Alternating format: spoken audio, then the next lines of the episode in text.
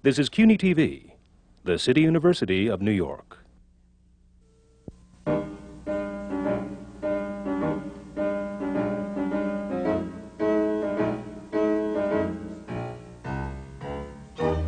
City University Television presents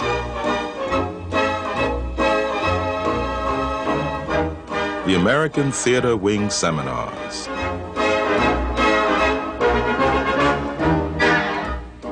Working in the theater.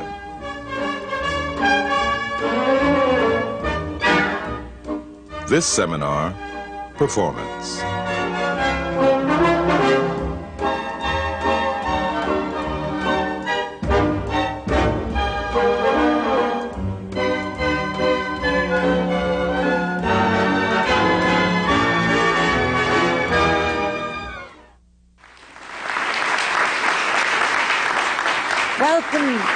The 23rd year of the American Theater Wing's Working in the Theater seminars. These come to you from the Graduate Center of the City University of New York.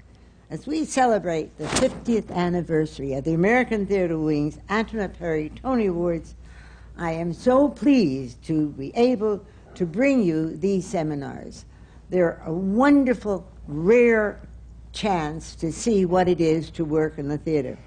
This opportunity comes to you to watch, listen, and learn from performers and producers, playwrights, directors, choreographers, set and scene designers, and costumers, and everybody that works in a theater and makes up the whole of theater.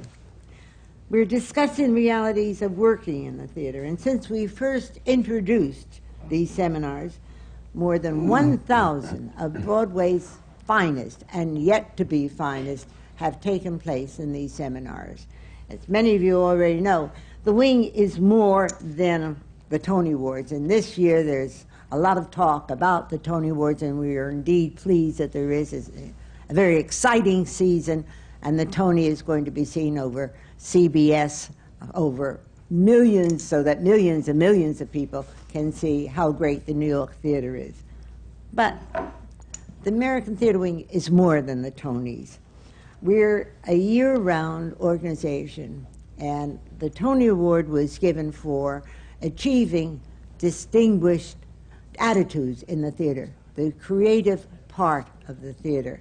And we continue to salute that as we go through our programs year round. We bring theater to hospitals and nursing homes and aid centers so that people who cannot come out yet get to see and enjoy the thrill of live theater.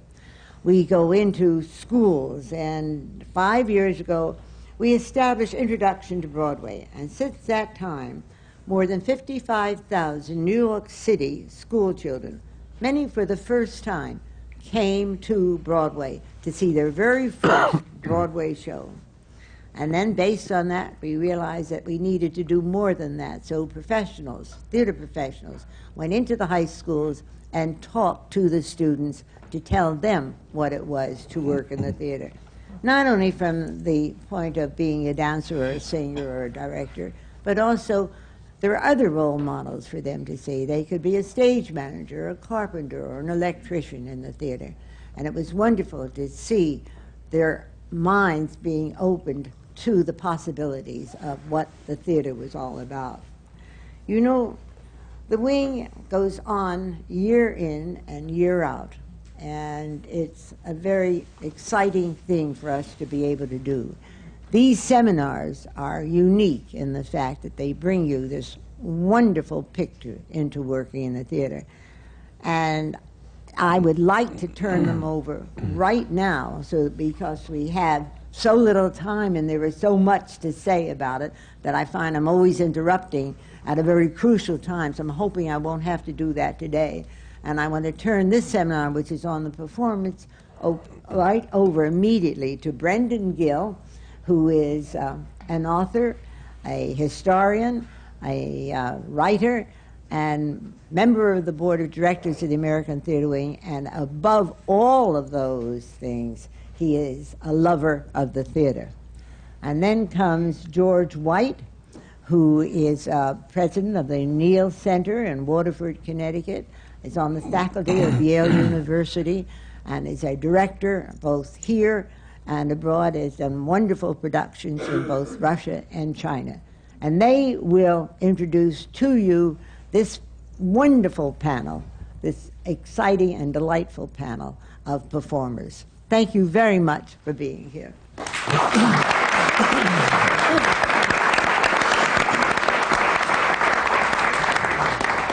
farthest left is Michael Nouri, now appearing in Broadway in Victoria, Victoria. He has also appeared opposite Julie Harris in the Broadway production of 40 Carats, not to mention numerous performances off Broadway and in regional theater. Film roles include Flashdance, and he has received Best Actor Award at the Avoriaz Film Festival for the, for The Hidden. Uh, Next to uh, Michael is Donna Murphy, who is currently being seen at the Neil Simon Theater in The King and I. I think the most beautiful production I've ever seen in my life. It's like having died and gone to heaven. and I hope there are elephants like that in heaven. It will be a big improvement on my initial notes about heaven. Uh, Donna, as uh, her Broadway credits include Passion, 12 Dreams, and They're Playing Our Song, Off Broadway, Hello Again, Birds of Paradise, Little Shop of Horrors. She made her feature film in Jade and has appeared on TV in Law and Order, A Table at Ciro's, and Another World. Mark Linn-Baker is uh, next, who is appearing in A Funny Thing Happened on the Way to the Forum. His past Broadway shows include Laughter on the 23rd Floor, All's Well That Ends Well, and Alice in Concert. Film credits include Woody Allen's Manhattan and My Favorite Year, also well known for TV's Perfect Strangers. And right next to me here on my left is Judith Ivey, currently appearing in A Fair Country. She has innumerable Broadway and off-Broadway credits, including Steaming, Piaf, Bedroom Farce. Film work includes Brighton Beach, Memoirs, Compromising Positions, and The Woman in Red. Uh, I am privileged to ask the first question, and I want to ask Donna something that everybody must ask her, of course, uh, in this magnificent production with such gorgeous costumes of every kind. You yourself are wearing the Victorian costumes of a voluminousness that staggers the imagination. Before you do that, I'm going to introduce my side because you've got the power play. You have more people than I do, so there we are. Oh, no. I Okay. beg your That's all right. on my on my far right, uh, next to Isabel, is Daphne Rubin Vega, uh, currently s- starring in Rent, which has just moved onto Broadway. Uh, has previ- previously written songs uh, for album and single releases on the Maxi label. Uh, on her immediate left is John Cullum, first seen on Broadway in Camelot, currently appearing in Showboat, best known on Broadway for Shenandoah on the 20th Century and On a Clear Day You Can See Forever. Well known to TV audiences as Holling in Northern Exposure, and film credits include 1776, Marie, Sweet Country, and The Prodigal.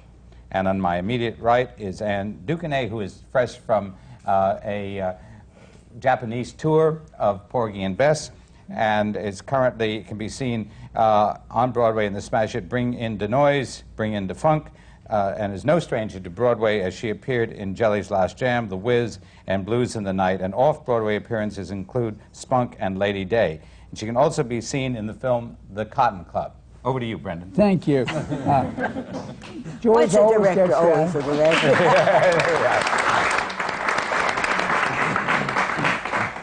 George commonly gets to ask the first question, which is why I was so excited today about my privilege in being able to ask the first question. To, back, to, back to what I would think of as a, as a problem, your maneuverability inside the voluminousness. Uh, you had some practice in passion, but nothing like Well, interest, in Passion, I played a woman who kind of abandoned um, the outer trappings of that time. So um, there were two principal female characters in Passion, and one of the women, Clara, wore gorgeous gowns, and she was corseted and hooped, and um, I was somewhat envious of how beautiful she got to look, but being on the other side of it in terms of what you go through physically to mm-hmm. to wear those those dresses and the weight of them and constricting your body in the way I think actually Fosca had it easy. she made a very good choice. I noticed um, to, uh, to wear a suit today must be a great relief. to Oh, you. it's great. Yeah. I mean, I chose to start using the hoops and the corsets very early on in rehearsal because it um, pretty much dictates much of not only the way you behave individually but in relation to the other actors. It, um, it keeps people from getting close to you, and I think that that uh, is, is an issue that um, is not accidental. And uh, you were going to ask. Well, I was going to say too. we, Uh, I was uh, thrilled and astonished by the way you moved around. Obviously, in numbers like "Shall We Dance" and all, Right. but also um, to see um, you were able to actually lie on your stomach with that is extraordinary. With the head getting lower than the king's Right. and all of that. Uh, and you, you, when did you start with uh, that? Uh, you must As have I had. said, I, uh, well, I have three different sized hoops in the, in the show. They get progressively larger. and um, and uh, the largest is the ball gown. Um, Can you describe what George is talking about as you go down on the floor and the, Right. and the, the costume goes all well, around you? You the, the custom in, in Thailand at that time was that no one um, was to keep their head, have their head higher than the king's. And in fact, the, the majority of people prostrated themselves on the ground when in the presence of the king, which Anna challenged because she just said, I, I can't work that way. I can't think. It's, I just, I can't do it, which was, of course, a scandal.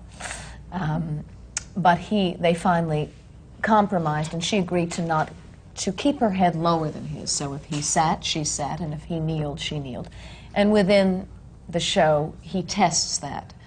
And so in this rather huge thing that I'm wearing, um, he goes down to his knees and then goes down on the ground, and I have to negotiate a way to get down there myself.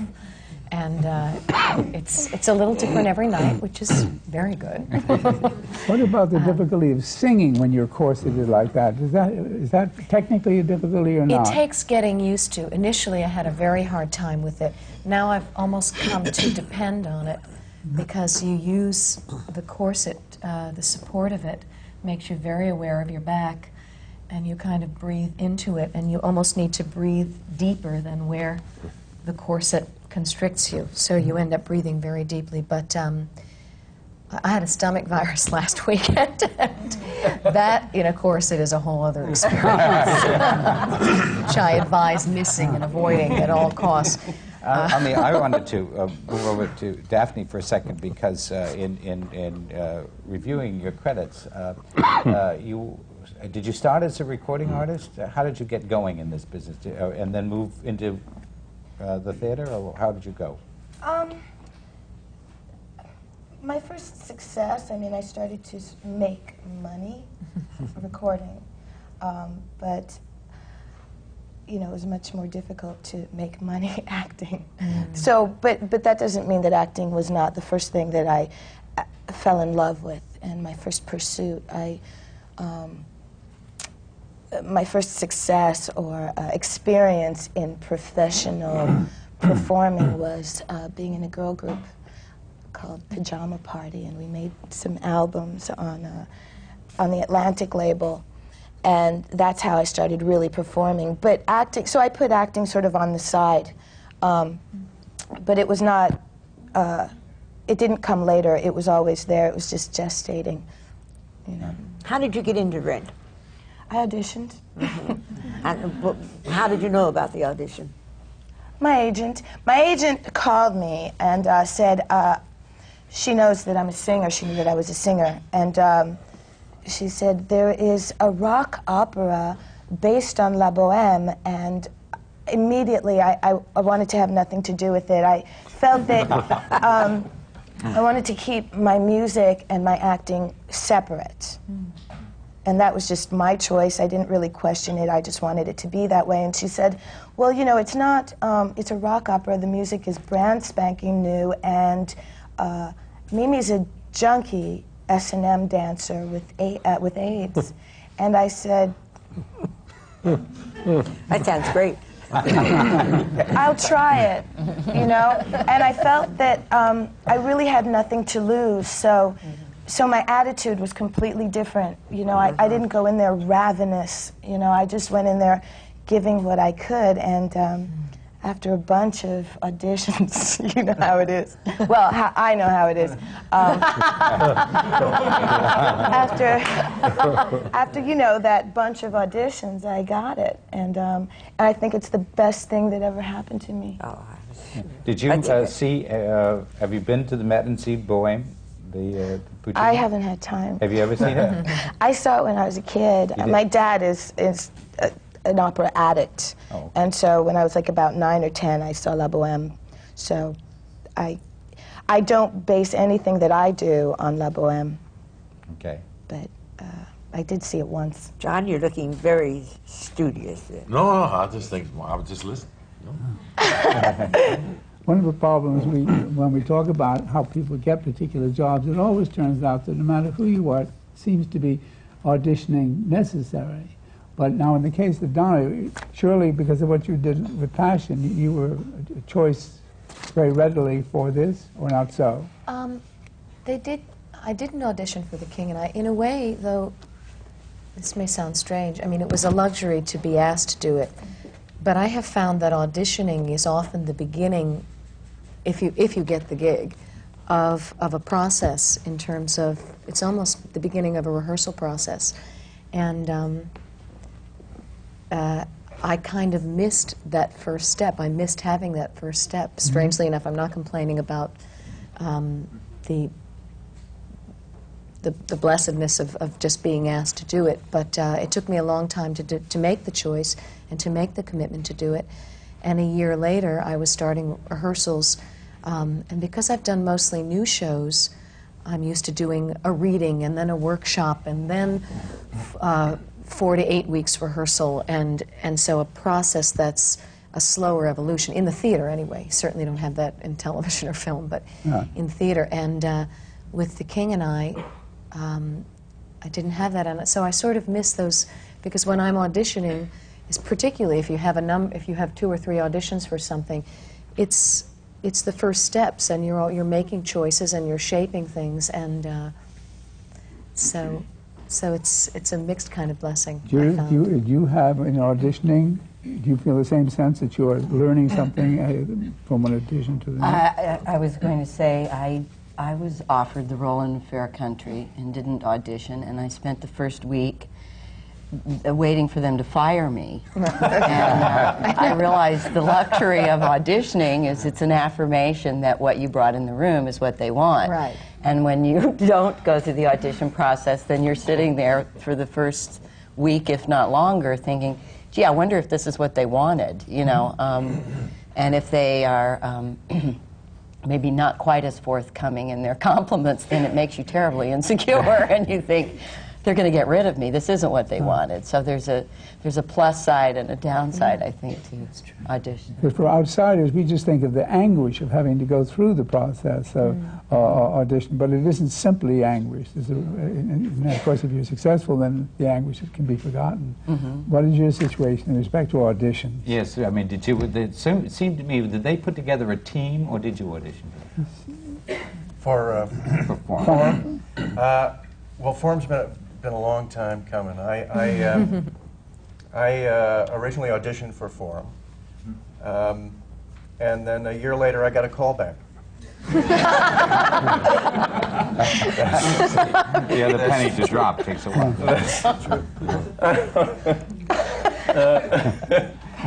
which, uh, which I declined to go to, and a year later they offered me the part. So it was a two-year process. Uh, Amazing. pretty much uh, anguish would, would be how I would describe it. Yeah. I think there was uh, a lot of concern because uh, I had just worked with Jerry on Laughter on the 23rd Floor with Nathan, with Lou Stadlen, and Nathan, Nathan was offered the job. I, I think. I, I don't think they made him audition. Um, and Lou Stadlen was also hired, and uh, I think there was a lot of concern that if they hired a, a third person from Laughter on the 23rd Floor, that that would I don't know what that would do, but, but someone was very afraid of that. yeah. You would have thought that that was a does have that sense. You're right, uh, Brendan. When you say ensemble, it does. Forum does have that Oh, sense. One of, the, wonderful. one of the great things on Forum is that uh, most of the people in that show have worked with each other in different combinations uh, along the way. And you seem it to be having a very good yes. time together. Well, as it turns out, yes, we're, we're having a good time. People were asking uh, during previews, as I'm, I'm sure the two of you know, uh, are you having a good time? And when you're in previews, I, you, you don't know. It's after you open, you find out whether you were having a good time. Now, why was the long delay? Was that mostly raising the money? No, uh, originally the production was uh, set to go, and then uh, Nathan was uh, offered uh, the Birdcage. And uh, he went off and did that, and they put the production on hold. And a year after that, after that was done, uh, they were able to put it together. You wouldn't think you could afford to let things slip like that month after month and then year after year. But that, that's the way it works. Uh, yeah, it always, it never happens the way you, you thought it was going to happen. And then, as far as commitments in the future go, then you all have to plan for what, two years from now? There are other things hovering about, including movies? Yeah, well, you just, you just never know what's, what's going to actually come to fruition when. Michael, what about Victoria? Uh, how long did that take to get here? Well, uh, as far as I'm concerned, uh, a year, about a year. Uh, as far as Blake and Julie are concerned, I think about 15 years. Yeah, I was going to say a lifetime. Yeah. And it had its evolution starting on the coast rather than New York, didn't it? Yes, well, it, obviously it was first the the, film, the yeah. movie, and I think that Blake had always envisioned it as being a Broadway show. He wanted to do that From the beginning. or- Yeah. And, um, and one, one thing led to another, and as Mark was saying, you, one never knows how it's going to evolve or if it's going to evolve at all. Um, for me, it was, uh, it was a, a- just a, a wonderful case of, of serendipity, and uh, of, it was meant to be, is my experience of it. Uh, uh, nobody knew that I sang. Uh, a director called me up and asked me if I sang, and I, I said, yes, I'd love to sing, well, qualified. Would you mind coming and, and singing for us because I'm going to direct a production of South Pacific with Sandy Duncan? And I said I'd be delighted to because it's really my first love is singing. And so I, uh, I, I practiced a bit and, and, uh, and I went and I sang for him and for Sandy and, and they told me how relieved they were that, that I could sing because they didn't want to have to make their speeches to me about how regretful they were that I wasn't hired. And so I did that uh, at, at the uh, uh, uh, Long Beach Civic Light Opera in California. and uh, uh, during rehearsals, um, I stopped off at a restaurant to get some coffee. And at, that, at a table, I later found out, Blake told me that at the moment that I walked through the door, he and Tony, Ed, uh, Tony Adams, the uh, producer, were saying, Who are we going to get to play King Marchand? And I walked in the door. And it was just, it was like a lightning bolt to them. And, and they said, Does he sing? they called me over to their table. He said, This is Blake Edwards, and so and so, and we're doing Victor Victoria in New York. Do you sing? And I said, Yes, as a matter of fact, I, I do. Now I'm quite confident. I've learned not to equivocate, yes, I do. I sing. Uh, would you? Here's a script for Victor Victoria. Would you mind reading it and uh, and get back to us? Let us know if you'd like it. We're going to go to Broadway with it. So I took the script home that night, and I called them the next day without having even opened the script, and I said, "I love it. I think it's great." And it's true. I didn't. I didn't even read it. And uh, I said, "Great. Would you come and audition for us?" And I said, uh, "No, I, I won't." And um, it was time. I wasn't being cavalier about it. It's because I felt, one, the schedule was so compressed with, that it, w- it would have been an impossibility. And two, I felt that I would have been shortchanging myself and, and doing myself an injustice and them. Uh, and I said, look, you, you're going to have an opportunity to see me supported by a wonderful cast and a wonderful orchestra, and I will give you a car to come down. And, and I mean, here I am offering Blake Edwards and Julie Andrews a car. like they need a car. Why Well, you... they moved on to somebody else. No, go on. They just they moved on to somebody else. They they they took it however they took it. And they they offered it to someone else, uh, and it didn't work out. And uh, shortly afterwards, I found out that they were coming to the last performance of South Pacific, And I looked out in the audience, and there they were, and they came backstage afterwards. And uh, Blake said, "You want to go to Broadway?" And I said, "Sure." and that's that was it. What a happy story. Yeah. That's a nice story. now, in the original production, Ezio Pinza was the great, played the role that you played. And, but of course, as an older man, did you did you play it in South Pacific uh, as an older man? Did you make yourself much older? No, no, I didn't. I, I didn't feel the need to do that. Mm-hmm. Why I- did, why did you feel that you were shortchanging yourself by doing another audition? By my estimation, to go into a rehearsal hall with an upright piano and to sing a number from Guys and Dolls as an audition piece for an original piece mm-hmm. would have been, it was just a hunch, Isabel. I, I don't know. I could, it was a gamble. But I was just trusting my instinct, and uh, I wasn't being cavalier or arrogant about it. I really wanted to stack the cards on my side as much as possible.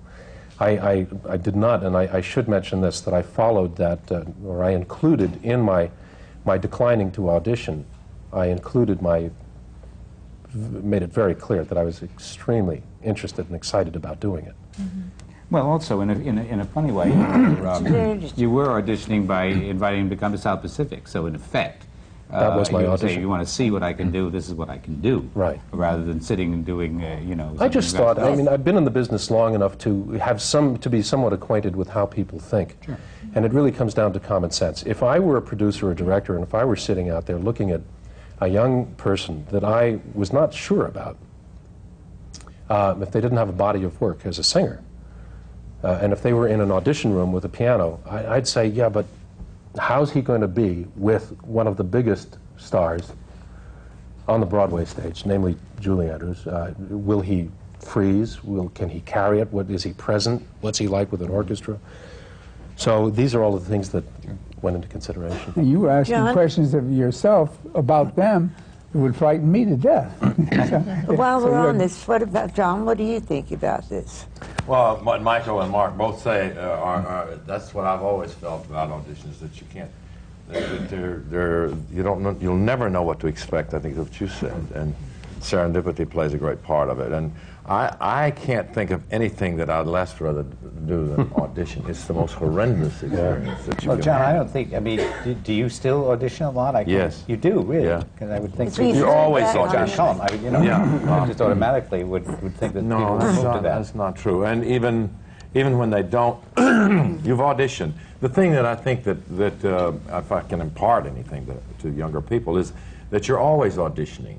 And it doesn't make any difference. You never stop auditioning. Even the bad auditions finally mount, um, um, mount up. And you, you, you finally, all the things that you've done and all the things that you've auditioned and it, it all it's, it's of a well let's I can start with anything that I've ever done and it's all some kind of circuitous route uh, showboat for instance um, So I- how did that come about now? You're in Showboat. Yeah. And so what was the story? well, they offered me showboat but the truth is that I came a, a year ago to uh, to New York and did a benefit because I knew that Hal was going to be there. It was a, for Hal. It was a benefit for Hal and the TDF thing. And so I prepared a number. It's the only time I've ever prepared for a, uh benefit.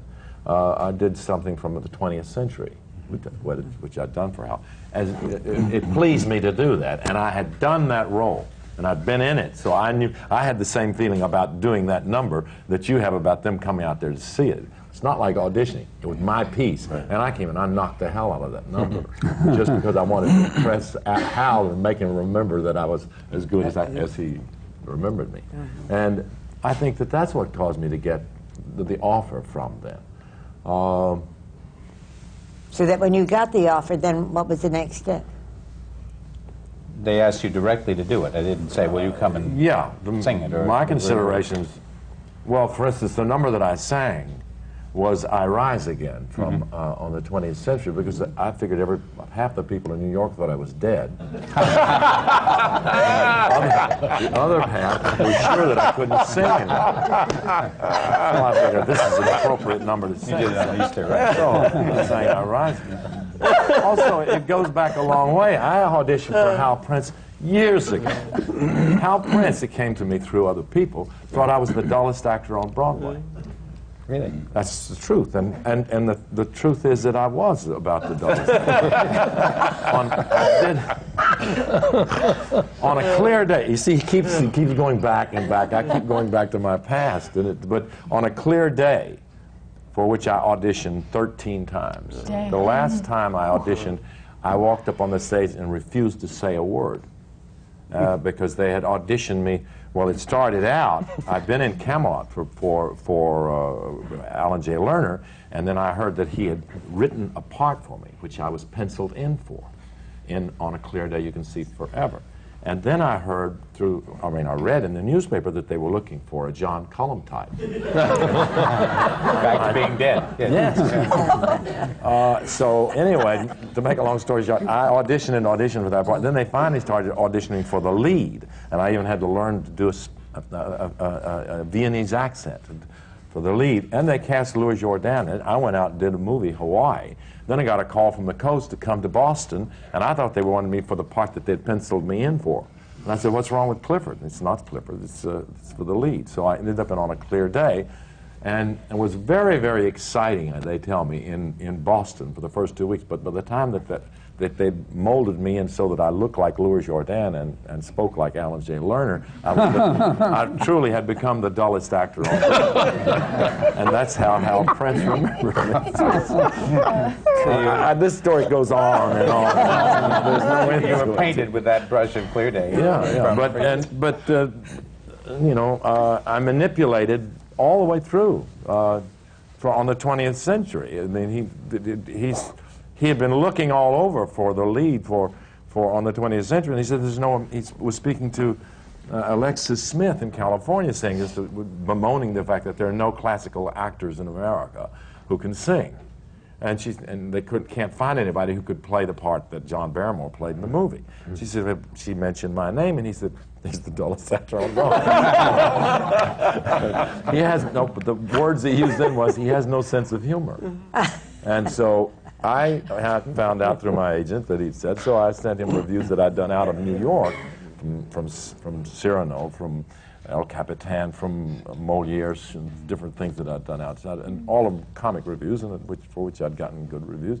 And then he became very interested, and then he discovered me as a comic talent. And put me into on the 20th century. That also says something about Hal being flexible too as a director. Oh yeah, of course. I, I make the. Fu- you No, can only make. I would only make fun of Hal because he's such a giant in the theater. yeah, right, exactly. Well, let's ask went- Ann. That's What's where I was going. And where did Yeah. did you audition right from fresh from Porgy and Bess? Or- Um, well, yeah, I did audition You for did? Porgy and Bess. Yeah. oh, no, but I mean Um, after that. I mean coming in. Two for Bringing the Noise, Bringing the Funk. No, I did not audition. Uh, George Wolfe and Savion Glover.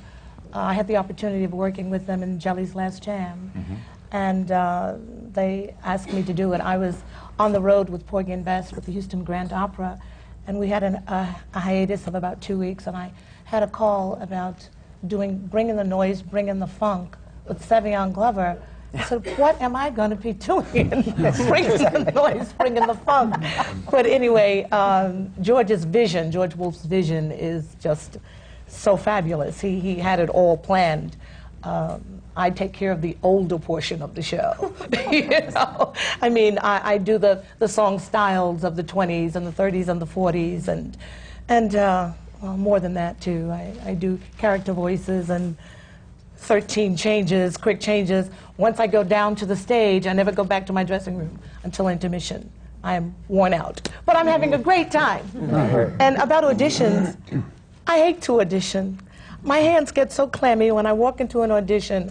I just hate to audition. And sometimes they can be so disillusioning because you get in there and you sing, and there, there are like nine people sitting at the table, and when you finish, they're all applauding. And you walk out of there and you're feeling so, wow, I know I got that job. And you wait for the call, and you don't later. get it, you know? And, um, And yet, it, it's, it, it has to be, apparently. There are a few uh, cases where you haven't auditioned once George knows your work. Absolutely. And therefore, and it was a part that was one that he knew that you could do. Why, has it, why is it so terrible? What makes it so awful? I- I just is there anything that, that can be done that you can, that you feel you, to help the producer, the cast agent, whatever it might be. One thing I wanted to say about the upside of auditioning is that there have been situations where I have fought for an audition for something where someone has decided that based on what I've done that I'm not right for something. And the one thing about the opportunity to audition is that it's an opportunity to shift somebody's perspective about the range of what you do.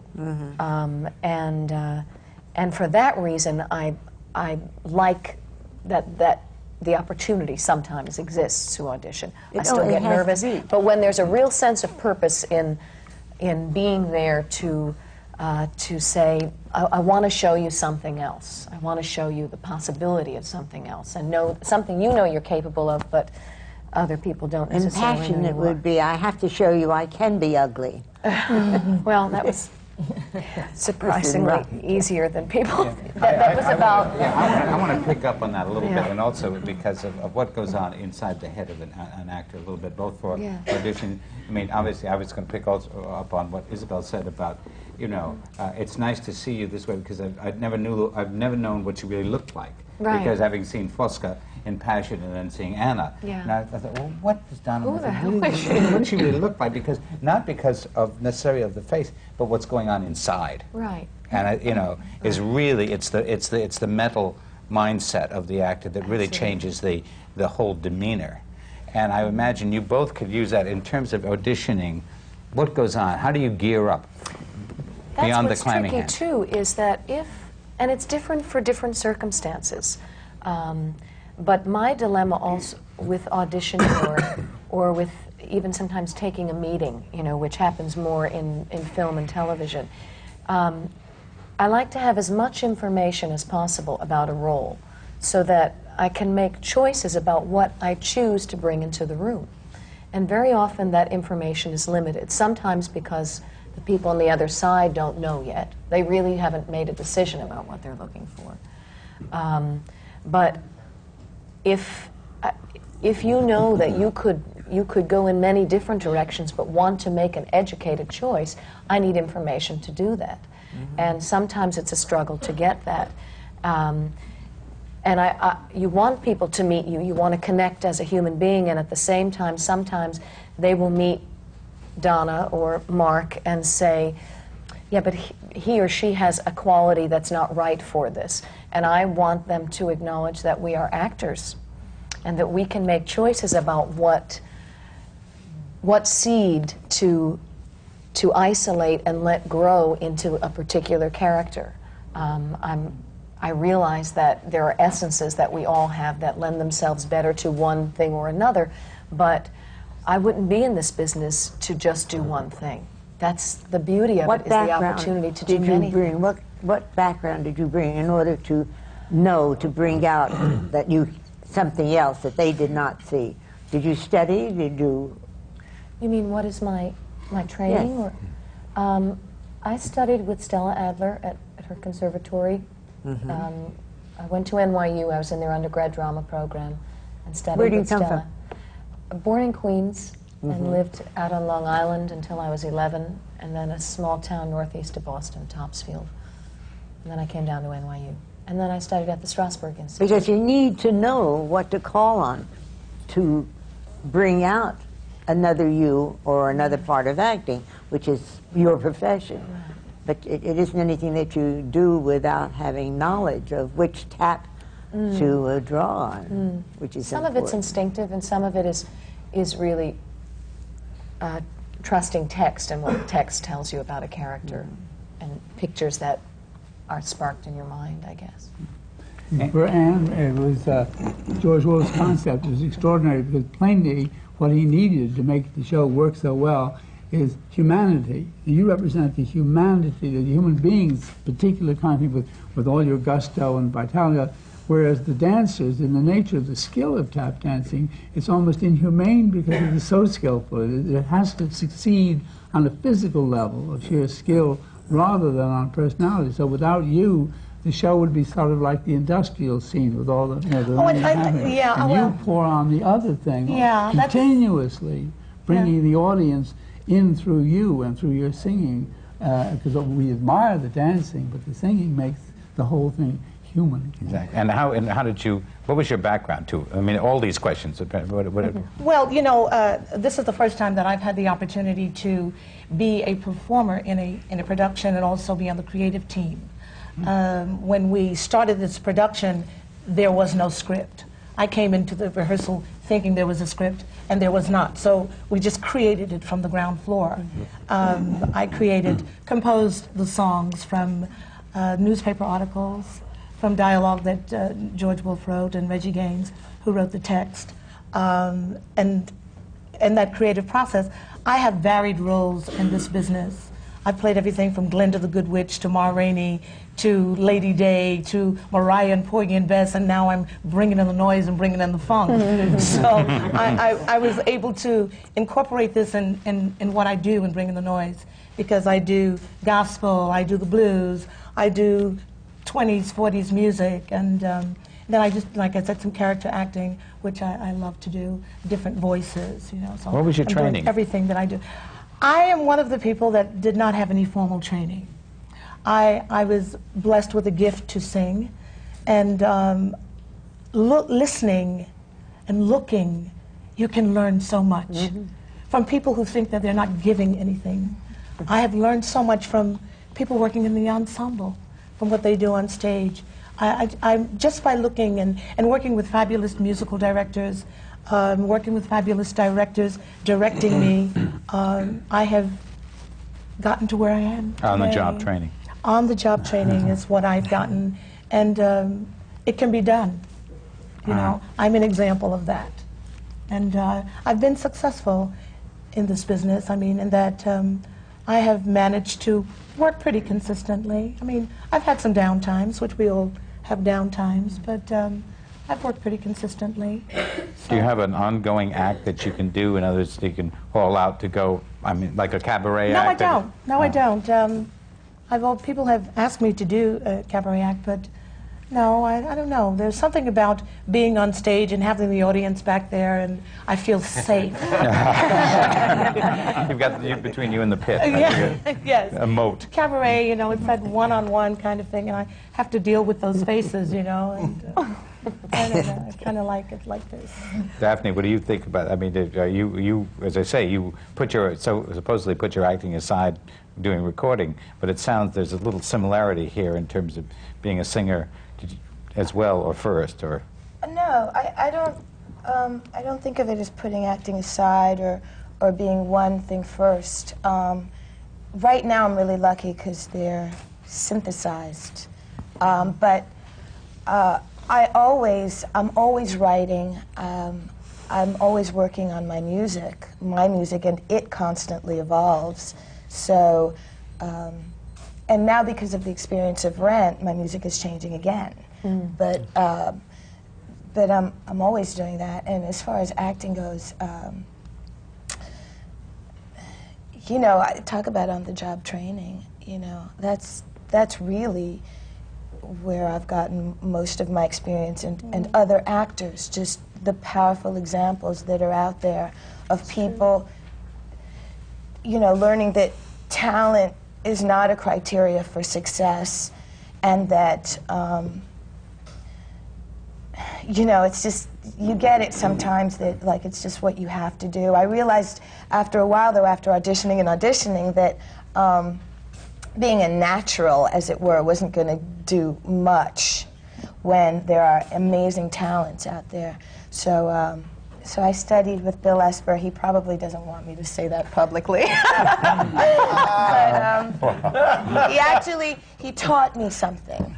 I learned that there was a technique that when you couldn't pull it out of yourself in, organically, that there was uh, a technique behind it. Um, and I think in some way or other you all have that. You have to have it. Dana, don't you have it? What do you do? You. Judy, Judith, Judy. What's your? Judy. Oh, what's No your- wonder you didn't answer. I come to almost any. That's all right. What? I forgot what you asked. Done. How uh, you know y- your take on, uh, well, your background, your training, and uh, how did you get to where you got, where you are? Where are? I got. This life of crime. Yes, yes, that's right. So, It bears bitter fruit. Um, well, I always think that uh, aside from going to college, I just had the great fortune of starting in Chicago and uh, um, didn't put myself into the big time right away. Uh, when I try to share something with someone starting, I, I think there's so much to be said for regional theater, more so now than ever, more so than when I started. But there were so many wonderful actors and directors from New York who came and worked uh, at the Goodman Theater, which was where I worked quite a bit. Um, Is that where you first a- worked after college? Or? Yes, yes. At My Good- first equity job. was How did you Goodman. get into the Goodman Theater? auditioned, and uh, they saw a certain amount of non-equity actresses and actors, and uh, there was a tiny little part in a play called The Sea by Edward Bond, probably the strangest play I've ever done, and uh, uh, I got it, and so then I became an equity member. And I also did commercials because uh, Chicago was a huge commercial market, and uh, made a great living and joined all the unions. And so when I came to New York, I had a resume, a professional resume, and I was a mem- you know union member in all three unions. So I had a lot of ammunition that, uh, aside from the wonderful experience of working with all of these gifted directors and actors, uh, not only out from New York, but from Chicago. I was working in the professional theater directly out of college, and I think that was a great training ground. Why isn't Chicago enough? Why do people have to right. come? with this? Because Chicago is plainly a very great city indeed, and in architecture, the leader of the of the country, and always has been. But in but in writing, but in writing too, you know, in the 1920s Mm-hmm. when they had half a dozen of the best writers in America, but yet they wanted New York. Now, Well, it is Broadway. Um, Yeah, there is that that sparkle that comes with it. but do you go back to Chicago? Do you uh, still I have, like it? yes. Yeah. I've gone back and worked. I, w- I will be critical for a minute of regional theater in general, not just Chicago, but part of the reason I did want to leave was that um, if I had been a 45 year old male, I could have had a leading role in a play and still lived in Chicago. But because I was a 26 year old female, then those were those actresses were brought from New York, hmm. and so there was a kind of a prejudice that since my address was Chicago, that maybe I wasn't good enough to play the leading lady, and I thought I was good enough. Sure, So yeah. um, I was ready to go on to bigger and better things, and that doesn't happen just in Chicago. I think it happens because then I did move to New York, and I became the actress that went to Washington D.C. so uh, it, you know, there's there's something uh, that a lot of actors who do stay in, in regions and say, "This is where I'm going to Not so and work," many, I think. Majority of them in that position want to come into New York and then bring their talents back, and it usually uh, enlarges their their position, their importance when they come back Yeah, from New York. that's what I. But there's something about Chicago that uh, is so intriguing. You, you've got the Goodman Theater, you've got Steppenwolf there. What is there about Chicago that can spawn these wonderful talents? Uh, I think Chicago uh, has the uh, less pressure of, of the pressure of Broadway. The good thing is we have Broadway, New York has Broadway, but there, with that comes the pressure of, am I having fun? You know. Um, therefore, in Chicago, having worked there for five years, I think it was, uh, it was about the work and that pressure of bill, you know, millions of dollars are riding on this production. That simply wasn't true. So it was more about telling the story and all the things that I think we all got into the business in the first place. Did, did you uh, did you come right out of uh, college, or did you go to graduate school? And were you at Northwestern or something? Or? No, I went to Illinois State University and uh, in Normal, Illinois, um, and it was it was Yeah, very yeah, normal. um, and uh, then I went straight to Chicago and started working. Uh-huh. yeah. There are three cities in America. The, the energy is just coming right up out of the street New York, Chicago, and LA. Those are the three Hmm. intensely energetic, and you feel it. There, everything is altered for you emotionally by that. But you've had three of those cities. You've had them Mm-hmm. Yes, all. you know. yeah. Uh, years ago, the Guthrie tried to be a wonderful, stable acting group in, in Minneapolis, and in a sense, it, it, it couldn't be because Minneapolis doesn't generate the kind of energy. You have to have a superior energy, and it's almost. Uh, I, I trained at uh, drama school at Yale. Where? It's a little just bit said where I that. I, I had to say that. Unfortunately, did not get to take uh, George's wine appreciation course. Oh, you know about that. you know about that, yes. It was sorely missed. I didn't Yeah, learn you about only missed wine a great until one. much later. No, you see, I could have taught you. I'd been an undergraduate at Yale, and Bob Brustein uh, invited me to audition for the drama school, uh, and I was accepted. Oh, he did, as out of the Dramat. Mm-hmm. Okay. But now, we, Yeah. when you were a little boy growing up, was that in New York or where was that? Uh, in Connecticut, and my parents were always involved with theater. They met doing theater in, in college. Uh, my mother was dancing in a show, my father was directing at the University of Missouri. Um, they continued to do theater as I was growing up, and I, that's really where I, it was always something important. It was, it was, the act of theater was an important act, that, that communal act of, of the communication of, of image and idea. And it wasn't until I got to college that I decided that's what I wanted to do Did you choose life. Yale because of its uh, reputation as an arts college or Eh, a university? I had been there as an undergraduate, and I had. I mean, uh, did you choose Yale as an undergraduate because of that? Uh, no, Uh-huh. no. Uh, I was just uh, looking. For, I didn't know what I wanted to do at that point, and uh, Wanted to become a professional football player, so you- I, Yeah, I gave up the football Yeah, career. Yeah, of course. But now, when you were a little boy, were you a funny little boy? Were you a clown? Uh, no, no. because Um, an awful lot of people begin to, to assume uh, the posture of, of uh, a successful humor Uh-huh. uh, clown in, in extreme youth. yeah. No. Moliere among them. I'm not putting you down. Yeah, no, uh, that's- or, or Noel Coward. I didn't think you doesn't- were. I, until, until you said that. Mark, he came out of Yale, right? eventually. And then what?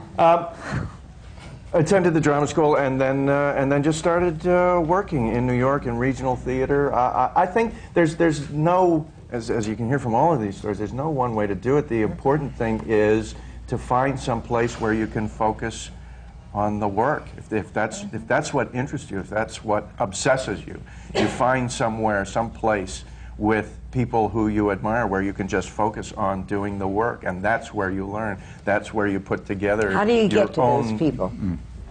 there is no one way to do it. You, you, everybody here has had a, a, a different, uh, a different place, uh, a, a different time. If that's what you need, if that's what you want, you'll find it. Michael, did you um, uh, did you start on what coast did you start on? Or are you from Chicago? Here in New York. Yeah. So you did you grow up here or did you go to I grew school? up, I grew up here in the city. And Do you feel the same way as Mark, that, that need, that you wanted to be in the theater, and so therefore you did whatever needed to be done to be seen, to be part of the, Yes. of the group? Yes, I, I think there was an element of default in, in, involved in my story too, because um, I, I think so much of it has to do with uh, Mark touched on, on role models. He had he, two parents who were involved in the business, and um, I, my role models were not involved in the business, and they were not really encouraging they, of, of being in the arts. Um, but I, I think that if the if the seed of that passion is is in the heart of a being, um, I mean, in, in my my children, I, I encourage them to to pursue it. Uh, I, I would encourage any human being to just follow their passion because, as uh, Stanislavski says, it takes it takes everything to create one moment of inspiration, and it takes nothing to destroy it. Have you ever done anything else? Besides acting, yes, I have, which is why I can speak with some authority about how, how blessed how blessed a thing it is to do what you love doing. I sold life insurance for three months. It was so anathema to me that I, I, I, I just I it, it was a gift because I said, never ever again will I work in a room with neon lights. Here you are. uh, nor nine to five, and nor sales, nor yeah, let alone you know making money off of people by telling them that they're going to die someday. Uh, so I mean, it drove me out. You know, my first job after after that was uh, was waiting, and it was clean money, It was so honest. It was great. I just loved waiting tables. It was great. I'm going to stop you right here and then come back to you, and Ann wants to say something too. So I, I, we're going to come back to all of that, but we have to s- just stop for one minute, and everybody's going to stand up and stretch and turn around, get any questions that you have ready, and we'll go to questions and answers, but we'll come back and take up Isabel, I'm going where we to left off. For one second, I think we should also acknowledge that this is the 432nd birthday of William Shakespeare. Here we I go. And we can that. contemplate that as we I take a think step. But in the same breath, I had trouble with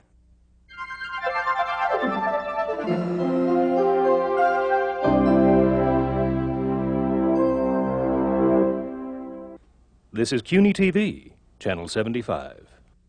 We're continuing the American Theater Wing seminars on working in the theater, which are coming to you from the Graduate Center at the City University of New York. This seminar is on the performance, and there's a group of fabulous performers here with much to say. And I'm hoping that George White and Brendan Gill, our co-moderators, will bring it out. so start. Why not? Why not? That's right. Indeed. Uh, well, as we left last left Michael Nouri, he was waiting on table in a seedy restaurant in Lower Uh, will he get out of it and go into the theater? Is the question. Tell me, how did you get out of doing that, and what happened to you? Uh, I auditioned. I, I was. I heard about a, uh, a play called Forty Carats that uh, Abe Burrows was going to direct and David Merrick was producing, and Julie Harris was was acting in. And I, I went in on this open call and, and I auditioned and I got the part. And I went back and I tendered my resignation of my acting, uh, my my waiting job. Most waiters that I find who are young actors or actresses in New York uh, are left-handed. Are you left-handed? It's an extraordinary thing about acting. If you watch on movies or on stage, the predominance of left-handedness is, is extraordinary. And I keep nudging people who go to the theater. I believe That's also me. they're communists. Uh, well, red, red hot comedy. from- Red, red hot comedy. But, but, but you're not, you're not Oh, left-handed. no, I, I'm not left-handed. Or a communist? In the restaurant, I've ever been. Nor have I- one night there were seven Sounds waiters and stinging waitresses in the restaurant, all left-handed and all actors. And I did a poll myself, so I know it is true. Well, well, there's one theory that's in jeopardy as a result. There we go, there we go. I, I want to go back quickly and to uh, your clammy hands Oh, and no. what you do to get over that when you go into an audition. Anybody else well, who wants I to talk about that? Apart from drying them off. yes. No, but you know, I did want to say there is a saving grace sometimes in, in auditions, even those auditions that you don't get. I have gotten a number of jobs from auditions that I didn't get because people saw me and um, had another project going on, and I would get a call and they would tell me that they wanted me to do that job. So there is a, a saving grace, you know. But um, you're talking about getting started. Uh, when uh, I saw The Wiz, I, I remember going to see The Wiz, and I said, "Oh God, I would love to do something like that." And uh, I questioned, how, "How do you get into this? How do you do this?" And somebody told me about uh, a trade publication called Show Business, and uh, in this, I saw an ad for a show called Bubbling Brown Sugar, and. Um, I made up this resume. All right, now. But, um, uh, but prior to that, I, I also saw in the show business a, a at Lincoln Center. There was a concert being held there. Um, Chapman Roberts, who was a musical director, he was also the musical director for Bubbling Brown Sugar, and I recognized the name. I had gotten that job. So anyway, um, I got my first job from Show Business Trade Publication. Great. Yeah. Yeah. Not through going to Yale School of Drama or NYU. That, that's wonderful. There is life outside those institutions. Yeah, That's and nice it's to good for people to know that. You know, I, I think it's very important. What about the professional training of your voice and all that? No, I've uh, I, well, I grew up singing in church. My mom was a uh, sang in a gospel quartet, and when uh, they would travel around, she would take me. I was about nine years old, and book me on the program as well. So uh, I started singing very young, and that's part of my training. You know, and like I said, from watching wonderful actors, wonderful actresses, fabulous singers, listening. That's my training. We hear a lot about networking uh, in, in, or in corporations, but I think in the theater there's the, one of the strongest powers that I can imagine is of the network that's between performers, as you mentioned it. Somebody auditions and doesn't get the job, then immediately will tell someone else. They're, they're not. I don't think that actors are competitive in the theater. They, sure, they want the part, but if they can't get it, they're very generous with seeing that someone else has a try at it. Oh, absolutely. I've recommended people for, for jobs, you know. Um, I think we have to do that. Do you all talk among yourselves a little bit about, hey, you ought to go to this audition, you might be right for it? Oh, absolutely. Or I hear that they're doing, yeah. Absolutely. That's how I got spunked with George Wolfe. Um, one of my colleagues had gone to the audition, and she said, I went to this audition. I don't understand the script, and da da da. da." And she was telling me what it was about, and she said, uh, maybe you should go. And I said, well, it, it was the end of, he had been auditioning for like three months to get the right person. And I went in at the end, the last two weeks, and I got the job.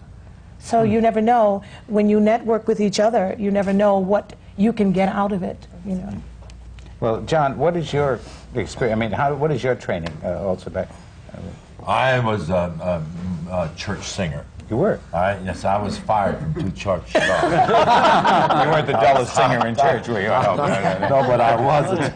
I studied music because uh, I got a job through nepotism in, in, the, in a big Methodist church, and when I sang the first time, I always sang about a quarter of a tone sharp. I was so nervous. And they came to me and said, "Look, we're paying you forty dollars a a week, a month for this job."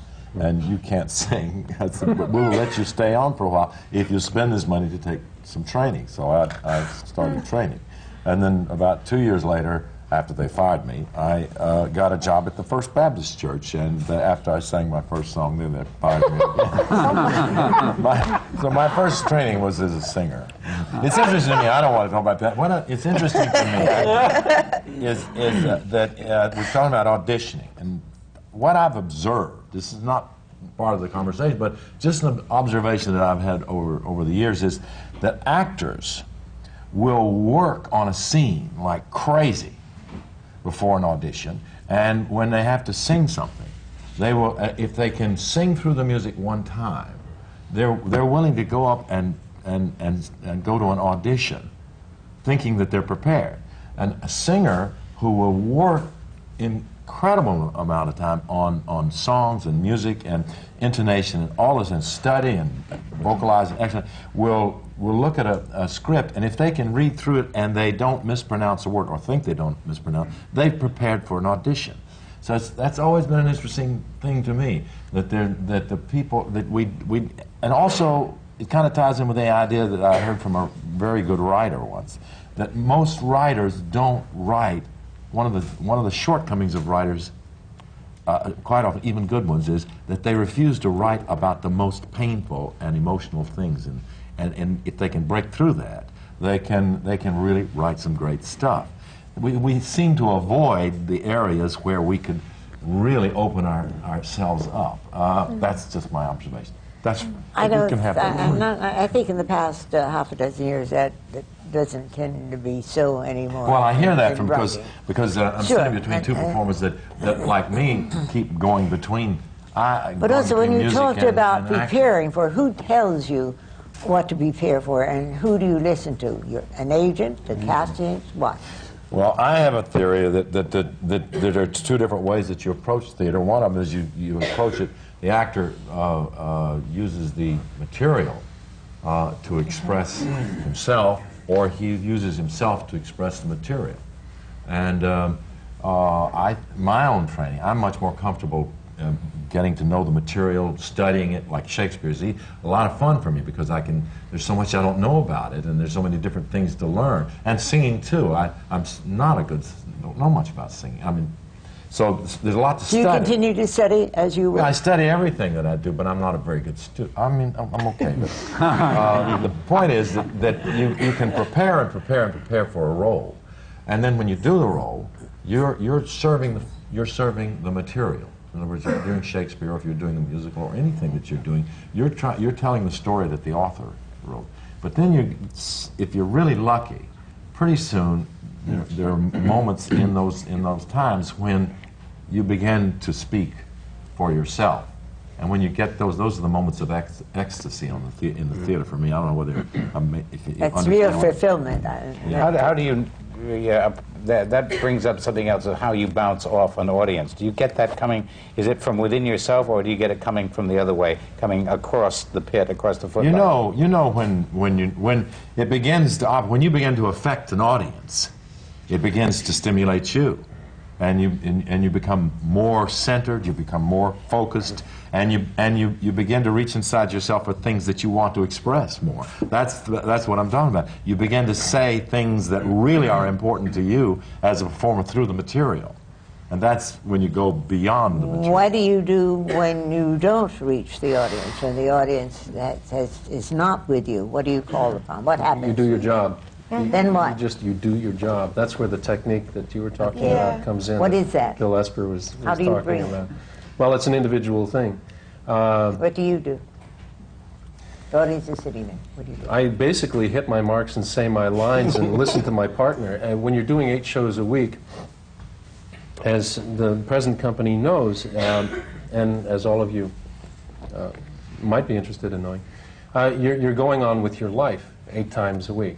However, whatever condition your life is, and you, uh, somebody may have just died in your family, you may be sick, but you have to go on, and you do it. So what happens is, uh, I I just look into the eyes of my partner, and and I, I know that they will save me, that they'll pull me through. I listen, I focus, I really, really listen. I, I pay attention. Is that how you also keep a role from going stale? Because Yes, I know I a lot so. of you have been in long runs, and some of you hopefully will be in even longer runs now. So we've got. But is, is that the, the thing that you do? Because I would think after a while. I, there's nothing more interesting than somebody who's really listening. Mm-hmm. I, I don't think. You, you- John, you said something about that, that ecstatic, ecstatic thing that happens when there's that synergistic thing with the. Well, for me, that would be if somebody had died in my family and I was playing something on stage that that related to, and I suddenly was able to express through the material that I have the feelings that I have about that person having died. Now, that's, that to me happens on stage. Some people use that technique in order to, uh, to approach the role. Uh, I have never done that. Uh, I, I generally let those moments happen after I'm in a role. But uh, I mean, I'm not, I, I just don't work that way, or I can work that. If you studied with Stella Adler, I'm sure you'd work the other way. Judith? Um, uh, the experience that's just, I was trying to jump in and add to it is what happens in a given evening. One that has nothing to do with the audience and that has, on one level, nothing to do with me and my boredom. I have a two year old, and uh, uh, my babysitter didn't show up on a Friday night, and so everyone in the theater said, Oh, no, bring him. It'll be great. and I guess I don't need to finish this. he, unbeknownst to me, had uh, the flu, and I was holding him at intermission, and then they said places, and I stood up in a very grand dress that I got to wear in the second act, and he projectile vomited all over me, and they said, "Go, it'll be all right." so I kind of wiped the vomit off and ran on, and it had it was probably one of the most interesting interpretations of that scene because all I was thinking about was my son, which the character I play right now is preoccupied with everything that possibly goes on in the world. So I had this wonderful preoccupation plus the aroma. And your fellow actors must have yes, been and everyone wondering. kind of. So there are all kinds of, of events that I think inform a scene that has nothing to do with whether the audience is responding or not. And I think, in fact, the scene was better because there was this other level that had nothing to do with Sheer with terror. the- I had, I had, uh, uh, uh, I was on in Shenandoah. They slipped a, a real baby on the stage, that in the, which is the end of the first act. And I thought I had always played that scene so well and so beautifully until I got to that moment, and unbeknownst, there was a real baby, and this. What happened to me was so different from mm-hmm. anything that I'd ever imagined. And I kept trying to recreate that moment, and, and I, I had it for a while, but it, it, it was very humbling to me because I could never get back to the reality of it. And Was- if I thought if I could do that, I would really be a great Did they actor. do that be- for that very reason in order to Oh, show they did the it as a difference? joke, but for me, I thought they were trying to tell you something.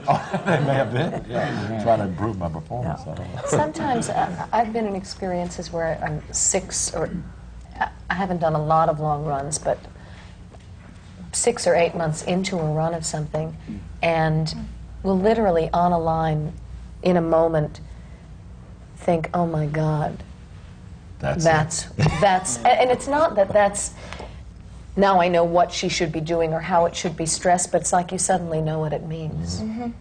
Um, that sounds so very basic, and I'm sure I thought I knew what it meant in a million different ways prior to that moment. And it means many things, and that's also the beauty of doing sometimes uh, something eight times a week for a run. In that, um, even in King and I now, I I feel like I'm still in rehearsal on that in many ways. Um, and there's there's a letter I read every night, and the thoughts that pass through my mind that are connected to the play, not connected to, I mean, it's like a, a collage of emotion and images. And I, when I first, I think the first time I ever did a principal role in an extended run, it made me very nervous when I found my mind going in many mm-hmm. different places. And I was very quick to judge it and say, I'm not in the moment, I'm not 100% here. And then I started to allow that to happen and to trust that in a way that was a blessing because it was keeping me open to things that might motivate me or move me in other ways and keeping things fresh. And I would, if I were looking at John across stage in a scene, would try to see something new, whether it was the way his button was frayed or the texture of his skin was different, that those little things open you up to something new. Um, in addition to wonderful writing and music or whatever you're working with. You know. But you don't have time for that, Mark, do you, in, in, the, in the Forum? the, the pace is so fast. No, absolutely. The, the, the wonderful thing about a long run is that you get the chance to relax into yourself and into the role and allow things to, to resonate. It's, it's not a matter of, you know, how, how fast you're moving. The, you know, your mind is, is always going, is always working, and you find yourself finding out about what's going on, just what's going on in that moment. But I would Both imagine with- there's also terror if you once lost one moment with some of that business going on. I would hate to think what would happen. Well, that's a mistake. yeah, exactly. Yeah. yeah. That's that's not being in the moment. No. If Yeah. you're if you're in the moment, you you are able to execute the the requirements of the material and the role and be present and just be yourself.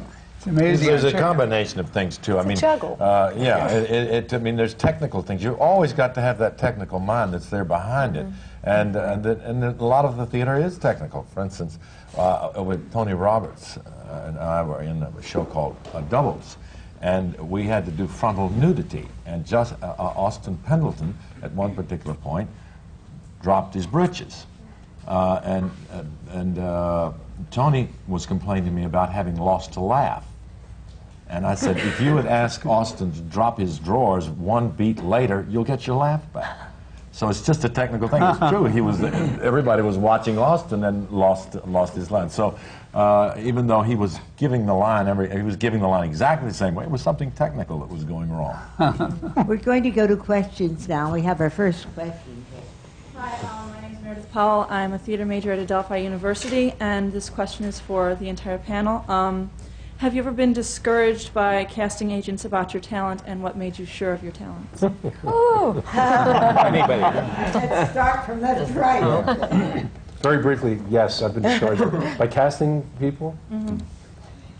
Yes, it's been discouraging. And what was the Um, what made you sure of your talents? what made me sure of my uh, experience, doing it again and again and again. Yeah, I've definitely experienced times of discouragement from individuals, but often it's come around where somebody who years ago, um, whatever, didn't think I had the goods to do a certain kind of work, then uh, had an opportunity to see me do something else and brought me in again. And um, and in terms of Mark, Oh, in terms of Mark, uh,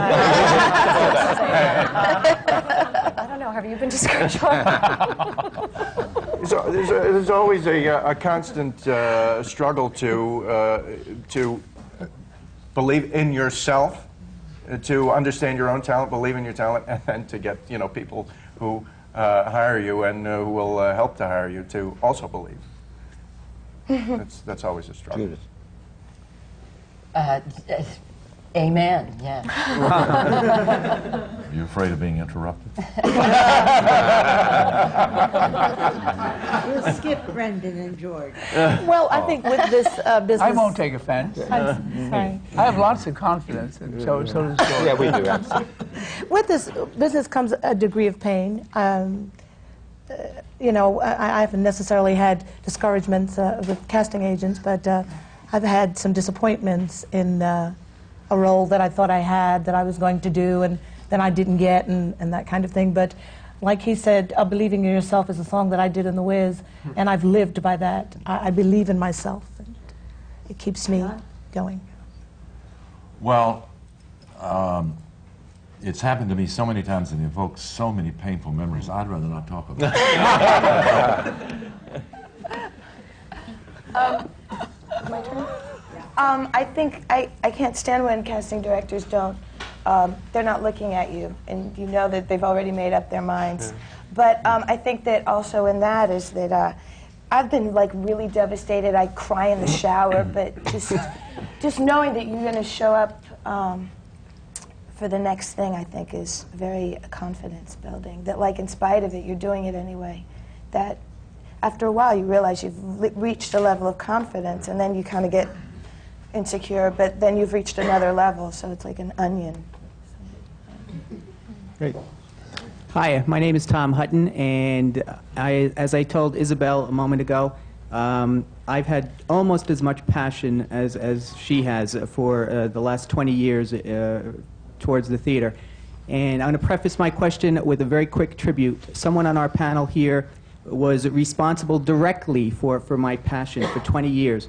Um, John Cullum was involved in a production of Shenandoah in, in the early 70s that I saw, and, and he kind of inspired the magic um, and, the, and the, the, the love that, uh, that I've been able to nurture over the 20 years. And I came back and saw you in the revival, and you were just as wonderful. Uh, you're a dynamite performer. My question. Um, there's, there's four panelists on the, uh, the, the, uh, the floor there who have TV and film uh, credentials. Uh, between Michael and, and Mark and Judith and, and John, how does the performer reconcile the tremendous imbalance in the revenue that's available? I mean, you cannot make a living in the theater. How do you juggle?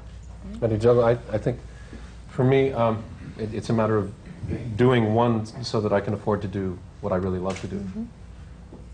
Uh, one is more commercial, and, and, and you know, you make more money in, in television or in film, and that affords me the opportunity to do what I love to do on stage. Not that I don't love doing the other, but you understand? Yes. Anybody else want to leap in on that one? Uh, I don't see it as a reconciliation. It's I'm terribly grateful for the fact that I get to do all of it. Um, but I'm most grateful for the fact that two of those mediums subsidize the one I love to do. I've been fortunate in the past few years to just be doing more film and TV along with theater. And there's things about each medium that I love. And the thing, the joy is being able to go back and mm-hmm. forth, enjoy each for what it is, and uh, have the blessing of being able to work in the different mediums. Is there, Thank you have to bring another technique to mm. camera, to movies, to television than you There's certain technical things theater. that you that you deal with mm-hmm. In each, yeah. It's a matter of scale a lot, isn't it? Scaling a performance up or down for the camera as opposed to an audience. And, and shaping it and dealing with shooting things several times and out of sequence, that sort of thing. But, uh, Hello, uh, my name is Helen Johnson. Hello, my name is Helen Johnson, and Donna, this question is directed to you. I am the mother of an aspiring actress who is entering NYU's drama school in the fall. And uh, that she's not wanting to go anywhere else, and I just wanted you to tell me what makes the school so special. Um, How old is she? Uh, 18. 18. Is she from the New York area? Yes, we live in, uh, in Bergen County. That's good. What was hard for me about NYU was that because I had I hadn't grown up in the New York area, I found the distraction of the business really hard, and um, I, I was taking my academics at the university and studying at the conservatory, Right. Stella She's in the Adler same staff and program. Stella. And um, I was really starstruck and started buying backstage and going and show business and going to open calls. Um, and got a Broadway show. I went to an open call for a musical and got a job Uh-huh. my sophomore year in college. And I, just the distraction of this business happening was hard. And I found that I wasn't really mature enough to just stay focused on being in class. Uh-huh. Um, and then I went later back, not to NYU, but to, to, to class with a different teacher Uh-huh. and, and studied some more. The great thing about being at NYU is the very thing that distracted me is that New York is an incredible city. The museums, the, um, the people watching, the, the libraries, the, just the city itself and the energy of it is phenomenal. And the people who teach there are the best. Interrupt again. I said I wasn't going to do it at the very beginning of this, but here I am doing it again.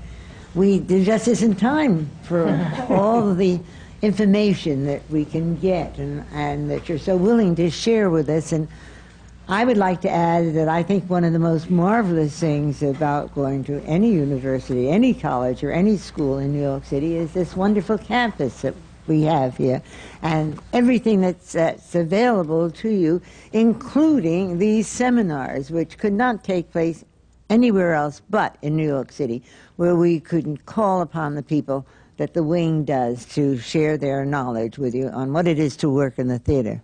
And this is just one of the year-round programs that the American Theater Wing does, although right now we are celebrating the 50th anniversary of our Tony Awards.